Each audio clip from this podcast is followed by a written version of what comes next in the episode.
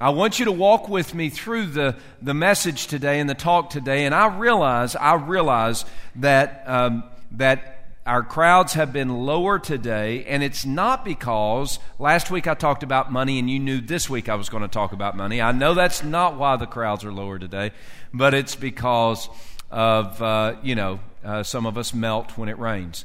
And, and so, uh, uh I, I, but you're here. And God has something very significant and special to share with you. If for no other reason, you know, the truth is we're here to worship God. That's why we've gathered here. And that's that's why we're here. That's why you're here. So let's worship him. And worship doesn't begin with a song and then end when the song is done. That's not worship. Uh, worship is when we consistently, persistently, passionately, and purposefully give God all that we are, inside and out our mind, our affections, our desires, our attention. And so, right now, we're supposed to be worshiping God. And so I want, to, I, want, I want us to kind of walk through this idea of worship, especially as it relates to giving our offering to the Lord. In Deuteronomy 26, and I've already read a portion of it, Deuteronomy chapter 26, we see that God uh, puts his expectations on the children of Israel. And, and those are expectations that we learn from today as followers of Christ. Um, just kind of give you a snapshot. Again, last week we looked at Deuteronomy chapter 14, and uh, we saw some of the principles that are attached to tithing and giving. And, and, uh, and, and today we're going to continue that. But, but what Moses was doing, Moses was not going to enter into the promised land. If you remember, Moses helped uh, lead the children of Israel out of Egypt, out of the land of bondage. God parted the Red Sea, but Moses was the one who lifted up the staff. He's the one that led the children of Israel. He's the one that went up to the mountain, got the Ten Commandments, came down, broke Ten Commandments, went back up, got some more Ten Commandments, came back down. He's the one that had to lead this, this mighty nation of people the Israelites. And he led them all the way through the wilderness up to the edge of the promised land. Standing on the edge of the Jordan, uh, the people wanted to send spies into the promised land, and that's exactly what they did. They sent spies, even though God said, Go and possess the land, and I'll give it to you. They sent spies into the land first, and jo- uh, there were 12 spies. Ten of them came back and said, Boy, it's a beautiful land, but we, we should not go because it's too dangerous. There are too many giants in that land, and they're going to kill us. But two of the twelve, uh, Joshua and Caleb, said, No, let's go take the land because God said He already give it to us, given it to us, so let's go and take the land that He's given us. But the people won out, the, the, the ten uh, won over the, the, uh, the people. The people voted where there really wasn't a vote. You, you have to understand, there really was not a vote. God said, Do it, so they should have done it they shouldn't have had to take a vote on it. And, and that's where, where voting can get us in trouble when we decide that we want to vote our way out of doing what God wants us to do. It's a dangerous place to be. And that's what the children of Israel did. So they didn't go into the promised land. God put his judgment on them as a rebellious people. He said, You've got to wander in the wilderness now for 40 years until this generation has died out. And Moses had to lead the children of Israel through the wilderness. Now, God still cared and had compassion on the people, but now uh, the generation has died out. They've been 40 years in the wilderness, having no home, living in. Uh, living in a, a, a nomadic life. Uh, and now they're at the edge of the Jordan once again. Moses cannot go into the promised land. Um, so he has to pass the mantle on to Joshua. And Deuteronomy is a book that was written uh, and uh, of Moses' big long speech to the children of Israel, this new generation, as they're getting ready to go into the promised land. And so he gives them really God's expectations, reminds them again of God's expectations for them as the people of God. And Deuteronomy 26, Moses says, Now, here's what needs to happen. When you enter the land, you have harvest, you bring your tithe to the Lord. This is how that needs to work. And ultimately, he's saying, and this is, this is what we need to take away from it, is simply this um, giving our offering is an act of worship. And it's just that simple. Many of us look at offering as kind of a, a duty that must be fulfilled, an obligation that, that we got to push ourselves through. But, but really, that's the wrong view of giving. See, giving an offering and a tithe is not some, some rule and ritual that we need to follow, but rather it is an act of worship from a heart of worship. Now, last week we saw that tithe, the, the, the, Deuteronomy 14, the tithe was a celebration of God's provision in our lives, and, and that is true. And, and, and, and here we see that, that giving our tithe or an offering is a is an act of worship to the God who has given us everything. Right? Eh, I know that some of you are going to, and, and even last week, so you said, well, you know, tithe, that's Old Testament. You're, Eric, you're preaching Deuteronomy 26, that's Old Testament. And, and what, uh, just look at Deuteronomy 26. Just, just look at verses uh, 1 and 2. Here's, here's what God says through Moses. He says, It shall be when, when you come to the land which the Lord your God has given you as an inheritance and you possess it and dwell in it, that you shall take some of the first of all the produce of the ground which you shall bring from your land that the Lord your God is giving you. And you're going to put it in a basket and go to the place where the Lord your God chooses to make his name abide. And you go to the one, verse 3, who is the priest in those days, and say to him, I declare today to the Lord your God that I have come to the country which the Lord swore to our fathers to give us. Now, what's he saying is saying, hey, listen, you need to take a portion of the first fruits and you need to put them in a basket, you need to bring them, and you need to present them to the Lord. Okay? And some of you might say, well, well, that's good for the Old Testament. We're, we're a New Testament people. Yeah, that's Old Testament. Give a tithe, give 10%, give a portion, and fill a basket, bring it. But, but we live in the freedom, the liberty of the New Testament. We're under a new covenant. We're the people of God. We're living in the land of God's promise, but, but we're not bound by such legalism and, and regulation. And, and I would say you're exactly right. I would say absolutely. The New Testament picture Romans chapter 12, verses 1 and 2. I beseech you, therefore, brethren, by the mercies of God, that you present yourselves a living sacrifice, holy and acceptable, which is your reasonable service of worship. And do not be conformed any longer to the mold of this world, but be transformed by the renewing of your mind, that you might prove that which is the good and acceptable, perfect will of God. What's the difference? Well, worship in the Old Testament is where we present our offering to the Lord, first fruits of the harvest. Worship in the New Testament is where we give our all to the Lord. Where we give all that we are. See, one is I'm giving part of the food that I've collected. The other, Romans 12, is where I give myself as a living sacrifice. Yeah, you tell me Old Testament doesn't apply. I would say absolutely yes. Old Testament is a chicken in the farm, contributing the eggs. New Testament picture is a hog in the farm, giving his entire life. Did y'all get that? Because that was pretty good. chicken contributes eggs, hog, whole hog, everything. Y'all get it? Y'all got it? Was that a little agrarian for us? New Testament is where we give everything that we are, including first fruits.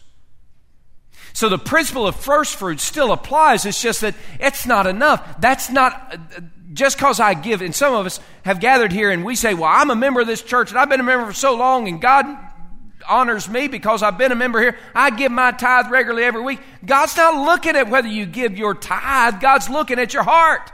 Have you given Him your all, which includes the tithe? See? So here we are, we're looking at how do I worship the Lord? Well, I worship the Lord by giving Him everything that I am. And I hold nothing back. As we look at Deuteronomy 26, we, we worship the Lord by giving our offering a portion, first fruits. We fill our basket, we bring it to the Lord. And, and, and by the way, on October the 18th, we, we're going to have this harvest day, and we're going to do it a lot like we see in Deuteronomy 26. We're going to end the service in this big celebration where we bring our baskets to the Lord. And whatever God has laid upon your heart, and here's our gimmick. You want to know our gimmick and on that day, and, and we're going to raise a big offering. You want to know what the gimmick is?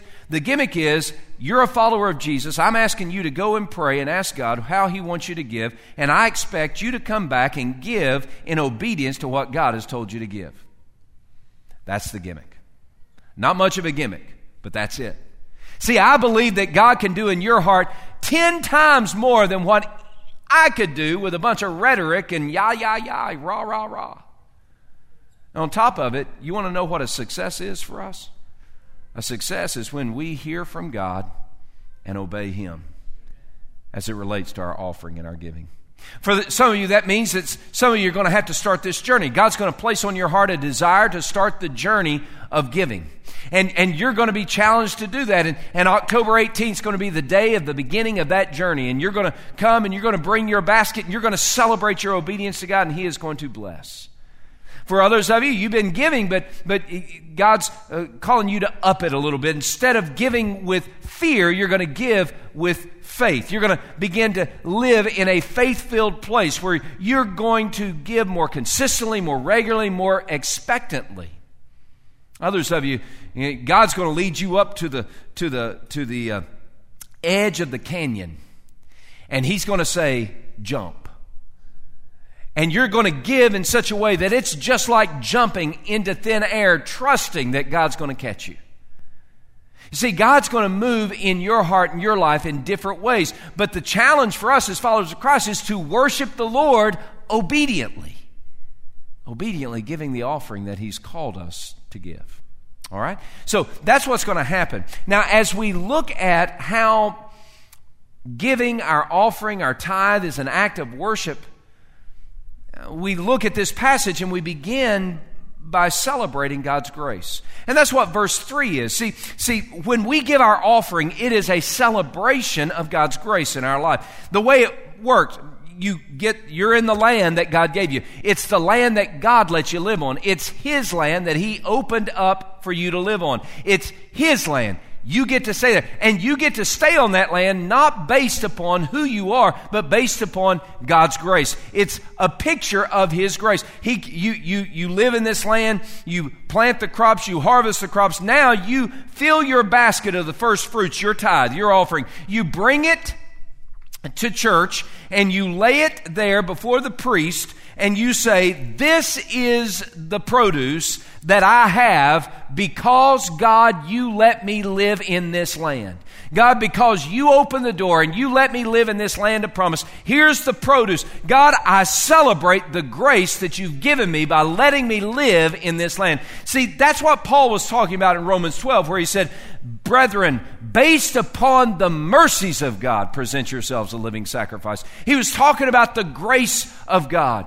Uh, when, when, when we gather together and we have our offering and we give our tithe, we, we're not just giving according to rules and regulations. We're celebrating the fact that I am a sinner who has been saved, not by virtue of how good I am, because all of my goodness is nothing but filthy rags and garbage in the light of God's holiness and righteousness and purity. But I am celebrating the fact that God, in His grace, because of His great love with which He loved me, even when I was dead in my sin and my trespass, He has made me alive together with Christ Jesus, and by grace I have been saved. I was once lost, but now I'm found. I was once blind, but now I see. I was once dead, but now I live. And it's not because I'm a religious person. It's not because I'm a moral person. It's not because I'm an American person. It's all because of God's grace. He sent Jesus my way. And even though all of us in the room, we deserve nothing but hell. And by the way, this is my hellfire and brimstone coming out. Didn't know if you had, if, if you knew that I have it in me, but I have it in me. And, and here's the way you know it's coming out is when I start pointing my finger a little bit. And, and the truth is, you and I, you and I, you and I, we don't deserve heaven. We deserve hell because we are sinners separated from God. But God, in His great grace, because of the abundance of His mercy toward you and me, even when we were sinners, He loved us enough to send Jesus to save us from our sin, to die on, our, uh, on the cross in our place, to be raised from the dead, so that when we place our trust in Jesus, when we take hold of Him, He moves us from the land of darkness and moves us into the land of promise, so that we are no longer strangers to the covenants of promise of God, but now we are full participants living in the land that God has given us by His grace. Today, when we bring our offering to the Lord, we are saying, I declare before you, Lord God Almighty, that I am here only because of your grace. Let me celebrate. Today, yeah, I know, you don't know when to clap. When's he going to finish? Is he going to take a breath? Is he going to fall out? I don't know. According to Fitbit, I just burned 32 calories. All right, so look, look, look, look, look. You and I are here not because we're good people. We have life not because we're moral people. We are here only because God, in His grace, stretched out His hand to us and said, Come here and be mine. And through faith in Jesus Christ, He adopted us into His family. We need to celebrate God's grace. God, I'm here. And, and, and the good news is we bring our offering, and, and today we don't bring it to a priest or to a pastor. We don't need a priest we don't need an intermediary between us and holy God. We have Jesus Christ, our advocate. We have the very Spirit of God residing within us so that we live in immediate intimacy with holy God. And so we bring our offering and we lay it before Jesus, our great high priest who is interceding on our behalf before the throne of God right now. And we kneel before Jesus and we give him our offering and we look up and we say, Thank you, Jesus, for the grace. Today we celebrate God's grace. secondly, as we give our offering, we confess our faith in God's rescuing love. We confess that, that, that it is God's rescuing love that, that saved me from the pit of my sin. And it's God's rescuing love that is still saving me. See, uh, as Baptists, we are a point in time kind of people.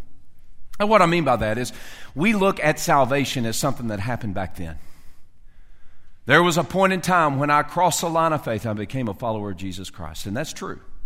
And, and for every person who once was living in darkness, there had to be a time where you crossed the line into the light, right? So I'm, I'm, a, I'm a point in time kind of person myself.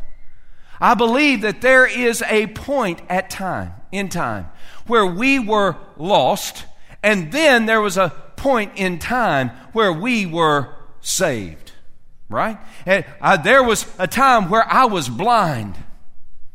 But then I crossed that line as a follower and became a follower of Jesus Christ so that now I see. And there is a, there is a definite line. You know, if you're blind and now you see, you know when that happened. You feel me? All right, so, so anyway, as Baptists, we're a very point in time kind of people, and we point to that point in time. And I'm all about that. I agree with that, except when we say that I was saved back then, and we forget that salvation is right now. See, I don't need just to be saved from my yesterday. I need to be saved in my today, and I need some saving into tomorrow. In fact, the living hope that we have as followers of Jesus is that Jesus is going to keep on saving me until He gets me all the way home to heaven. So when we look at God's rescuing love, we are saying, I trust God. And we bring our offering, we lay it before God, and we say, God, I'm trusting you. Here's what you did yesterday. You saved me. Here's what you're doing today. You're saving me. Here's what you're going to do tomorrow. You're going to save me. Because this is the way God operates. You look in verse 5. And this is a passage I read earlier, and I want to read it again because here's what, here's what the people are saying. They, they come and they bring their, their offering, their basket to the Lord, and, and they give their offering, their tithe, and, and they say, I declare that I am now living in the land that God you gave me. It's all about your grace. But then the priest in verse 4 he says he says then the priest shall take the basket out of your hand set it down before the altar of the lord and verse 5 and you shall answer and say before the lord your god my father was a syrian about to perish he's talking about abraham there. My father was a syrian about to perish and he went down to egypt and dwelt there few in number and and there he became a nation great mighty and populous. He's talking about joseph there Verse 6 But the Egyptians mistreated us, afflicted us, laid hard bondage on us, and we cried out to the Lord, God of our fathers. And the Lord heard our voice and looked on our affliction and our labor and our oppression. So the Lord brought us out of Egypt with a mighty hand and with an outstretched arm, with great terror and with signs and wonders. And he brought us to this place. And he has given us this land, a land flowing with milk and honey. And now behold, I have brought the first fruits of the land which you, O Lord, have given me. Then you shall set it before the Lord your God and worship before the Lord your God. So you shall rejoice in every good thing which the Lord your God has given to you. Now, here's, here's, here's the picture. The children of Israel, when they bring their offering, they're supposed to recite and rehearse God's rescuing love. They go all the way back to Abraham, a Syrian, wandering in the wilderness. They go on into Jacob and Joseph, and, and then to the bondage and the affliction under uh, Pharaoh's rule, and then Moses leading them out of Egypt and parting the Red Sea and, and moving them through the wilderness and uh, feeding them with manna from heaven and, and bringing water out of a rock and, and bringing them to the edge of the wilderness and, and even in their rebellion for 40 years caring for them until he brought them back to the, to the edge of the promised land and, and then crossing over the land of promise into the land that God had given them and they're living in that land today. And what happens when the children of Israel were confessing uh, all of God's rescuing acts, what happened happened yesterday became present tense for those who are giving their offering today. So that it wasn't just what happened to Abraham or what happened to, to my granddaddy when he was in Egypt. But now it's what God is doing for me today. God's the one who tore down the walls of Jericho when I was marching around singing my song. God's the one who took us and led us to um, a, a, a, profitable land, a land that was uh, filled with, with flush and flourishing, uh, and, and, and, and allowed me to plant my crops and, and raise my children. And He protected me from the lions and the tigers and the bears. Oh my. And the Philistines and the Amorites and the Ammonites and the Amalekites and the Hugahites. And it wasn't just what happened yesterday, it's now what happens today. And as we give our offering, it's where it is going to happen tomorrow. We begin to confess that God has rescued us in the person of Jesus Christ. He's the one that brought me up out of my own pit and led me to the solid ground of a relationship with Himself through faith in Jesus. He's the one who gives me instruction and direction and wisdom and life and hope and purpose and joy and peace every day that I live, all because His Spirit resides within me and opens the Word of God and the promises of God to me every single day. Today, I'm living not in the rescue of yesterday, although that's vitally important to me, but uh, today, I'm living in the rescue of God's work in my heart, in my life, for my family, for my church, here and now, and I'm trusting Him to do it again tomorrow. This is who we are. And when we give our offering, it's a time for us to confess our trust and our faith in God's rescuing love. But many of us are out of practice or have never practiced. And so that's what we're going to do. Hopefully, you have pen, paper, or some digital form of communication. I want you to break it out right now. Pen, paper, uh, find one from your neighbor. Everybody's going to need something. Everybody break out something. Everybody break out something. Pen, paper, uh, Y'all get out your iPhones or your Androids or your Megatroids or whatever. You get all those things out, go to your notepad, and start writing what I'm telling you to write. Here's what I want you to do. We're going to take some time. I want you to confess how God is rescuing you today. How has God rescued you? If you're a follower of Jesus, there's the first one He saved me. How else has He rescued you? Start listening. Start thinking. Start praying. Oh God, how have you rescued me? Open my eyes to see it. Open my heart to feel it. Help me to know it. Here, God, is how you are rescuing me. Start writing it down. And we'll take time. Start writing it down.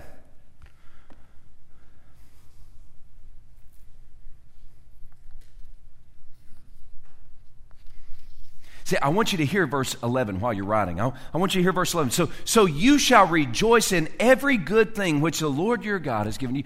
What is every good thing? See, here's the thing. We're supposed to be rejoicing every day in every good thing that God has given us. And that term for rejoice means that we have a celebration going on, a party in our soul. It, it literally means to get up and dance a jig. It means that you and I are supposed to be rejoicing. I don't mean the golf clap. I'm talking about the full on, full on fan of football kind of yelling, kind of clapping, yelling, and shaking and dancing. Unless you're a Tennessee fan or a Virginia Tech fan. I know I'm feeling it too. I'm feeling it too. Write down. So, as you're writing it down, do you feel the Spirit of God awaken in you uh, uh, that yearning for God to keep on rescuing, for keep to, God to keep on moving with outstretched arm and a mighty hand to move in your life? Do you see how God has done it? Go ahead and confess it. Go ahead and say it. Go ahead and share it. This is worship. This is the essence of worship. Oh God, I praise you for all that you've done. Let me list them for you. You see, what happens to us is we get so consumed by, by the constipation of our own problems that, that we can't see the rescuing love of God. We become so um, um, uh, uh, maligned by our own mistakes that, that we can't see how God is moving and shaping us in today and rescuing us. We become so focused with a myopic view of our misfortunes that we can't see how that God is working right now for our good. We need to celebrate every good thing that God is working in our life right here, right now, and we need to do it every day. See, part of the problem with us is we, we, we give ourselves an out. We say, well, I'm just a, you know, I'm just a realist. Or I'm just a, uh, you know, I'm, I'm not, I'm more of a half, glass half empty kind of guy. And, and we act as if that gives us a reason to be negative and, and, and mean spirited and bitter toward people around us. It doesn't. Why? Because you once were in darkness, now you're living in light. Because you once were living in the land of the shadow of death, but now God, by His grace and because of His rescuing love, has picked you up and transplanted you in the land of the beloved Son, the, the, the land of life, the land of promise. And we need to be living in that land of promise and celebrating in that land of promise. And I can promise you this if we spend more time focused on God's rescuing love and less time on all the things we don't have or wish we did have or wish didn't happen or wish could happen, if we spend more time focused on the rescuing love of God at work in our lives right now, we would be a better people. We'd be a happier people. We'd be a more focused people we'd be more faithful. And one of the reasons I believe so many followers of Jesus are so tight with their money and so tight with their heart is because they fail to say with the say with that uh, with Job the Lord giveth and the Lord taketh away but blessed be the name of the Lord uh, the Lord giveth and the Lord taketh away. But blessed be the name of the Lord. See, we're happy to say, Blessed be the name of the Lord as long as the Lord is giving. But the minute we start losing or things get torn out of our grip, we immediately say, God doesn't care. God doesn't like me. God's judgment is on me. And some of that may be true, but the bottom line for us as followers of Jesus is we need to declare and shout and confess, I trust God's rescuing love in my life here and now. The Lord giveth and the Lord taketh away. But blessed, blessed, blessed be the name of the Lord. Today, we need to confess our trust in God's rescue. And by the way, if you aren't still writing because you can't think of how God has rescued you, you need more practice at this. If you only have a couple of lines written down, you need more practice at this. If all you can do is think about, oh, well, this is wrong and this is wrong and this is wrong, guys, we're in the presence of a holy God right now. We need more practice. You need to practice every day. We need to confess our faith in God's rescuing love. And as we're confessing, as we're bringing our offering, bringing our basket, and confessing God's rescuing love, our faith in His love, then, then we also ask for His blessing. We ask for God to bless us. You see, throughout Deuteronomy, throughout the Bible, there is a connection between our obedience and God's blessing. And I want you to understand that. that when we obey, God blesses. And, and I'm, I'm telling you, it's, it, it, it's complicated sometimes, but this one is simple. If you are obedient to God, He will bless you. If you are disobedient to God, then you will lose blessing. It's just that simple. Now, what Moses does in verses 12 through 16, he's saying, okay, now here's what you need to do. You need to remember that, that you are going to be faithful. And, and, and if you can make the affirmations that you are faithful in giving your tithe, your offering, this basket that you're giving is a faithful representation of your obedience to God. If that's what that is, then, then understand that, that you can count on God's blessing. Now look at verse 15.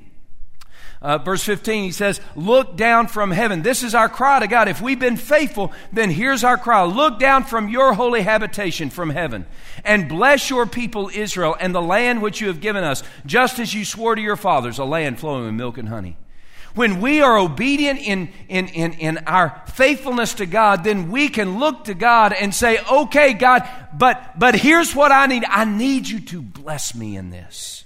I need for you to move with power. I need to, I need you to stretch out your hand again. I need for you to help me. I need for you to bless me. Oh God, will you bless us again? Oh God, bless me. Oh God, bless my family. Oh God, bless my friends. Oh God, bless my church. But God, bless, please bless. You see, when we, when we are faithful in our obedience, then we can count on God saying, Yeah, I'm going to bless you. I love that about God. And you might say, well, Eric, I, I haven't been, I haven't been obedient. I, I haven't been faithful. And, and I guess that's why God hasn't been blessing me or I haven't felt God's blessing. And I would say you're exactly right. I, and and I, I, I, I wish it were different, but it's just, it's just as true. When I'm disobedient to God, I forfeit God's blessing. Doesn't mean he doesn't lo- it doesn't mean he stops loving me. Mean, he loves me just as powerfully in my disobedience as he does in my obedience. It just means that he's not going to bless me in my disobedience the way he'll bless me in my obedience. Today, don't think of the big stuff. Don't think of just the big stuff of disobedience in your life. Think of the little things. See, for some of us, as spiritual professionals, our, our uh, Baptist religionists, professional type people, uh, we, we look a good game, but our heart is cold toward God. We talk the right language and we say the right things and we, we, we, we pretend real well, but really our disobedience is in our heart, and our attitude, and our perspective, and how we've treated others, or how we, how we view other people, or how we view uh, even God Himself. And and, and it may not be some overt thing, it may be something real, one of those hidden things or secret things or deeper things in us. But you want to know what's, what's lacking, why, why the blessing is missing, it's because man, you're holding on to that disobedience. The, the good news for us, though, is this that, that, that the minute the Spirit of God convicts us of our disobedience, and we repent that disobedience and we turn to obedience and, and we ask for God's blessing, you know what God says? Absolutely. Wide open, full throttle. See, God wants to bless. And, and I'm not saying that, that uh, when it comes to being obedient in our offering, that it's a financial transaction, as though if I give God a dollar, He's going to give me a hundred back. I'm not saying it's a financial transaction. I'm saying it's a spiritual transaction and a life transaction. If I'm obedient to God, He will fill me up in ways that no amount of financial resource ever could. He's going to bless me. Ultimately and finally, it comes down to this. When we worship God and give as an act of worship, that it helps us to live in God's purpose for our life. The verses 16 through 19 is where Moses is kind of ending this wonderful sermon that he's preached for 26 chapters. And, and he's closing the sermon down. And, and, and as he closes it, he says in verse 16, he says, This day the Lord your God commands you to observe these statutes and judgments. Therefore, you shall be careful to observe them with all your heart and with all your soul. Today you've proclaimed that the Lord to proclaim the Lord to be your God, and that you will walk in his ways and keep his statutes, his commandments and his judgments, and that you will obey his voice. Now, verse 18 and 19.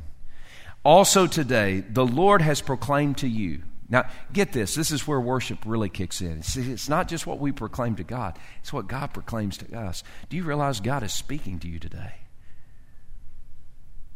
God is proclaiming to you. Now, what's He proclaiming? Verse 18, He says, And, and, and also the Lord has proclaimed you to be His special people, just as He promised you that you should keep all his commandments, and that he will set you high above all nations, which he has made in praise and name and in honor, so that you may be a holy people to the Lord, just as he has spoken. So that you might be a holy people to the Lord, just as he has spoken. Now, here's what I'd share with you. When we give our tithe, our offering to the Lord, we are declaring our allegiance to God. But God is also declaring his allegiance to us. He's, he, he's saying to us, I want you to know you are my masterpiece. You're a precious work of art that I've created, that you are special to me.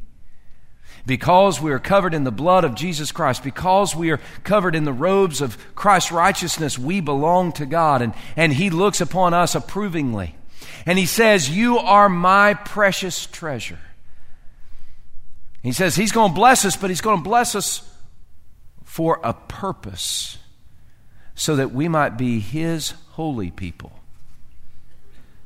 Uh, being His holy people, holy there is kadosh, and it literally means to be set apart for a special purpose. You realize that's, that's the root meaning of holiness in the Old Testament. It, I'm set apart for God's purpose. See, when we present ourselves to God as a living sacrifice, holy and acceptable, God takes our offering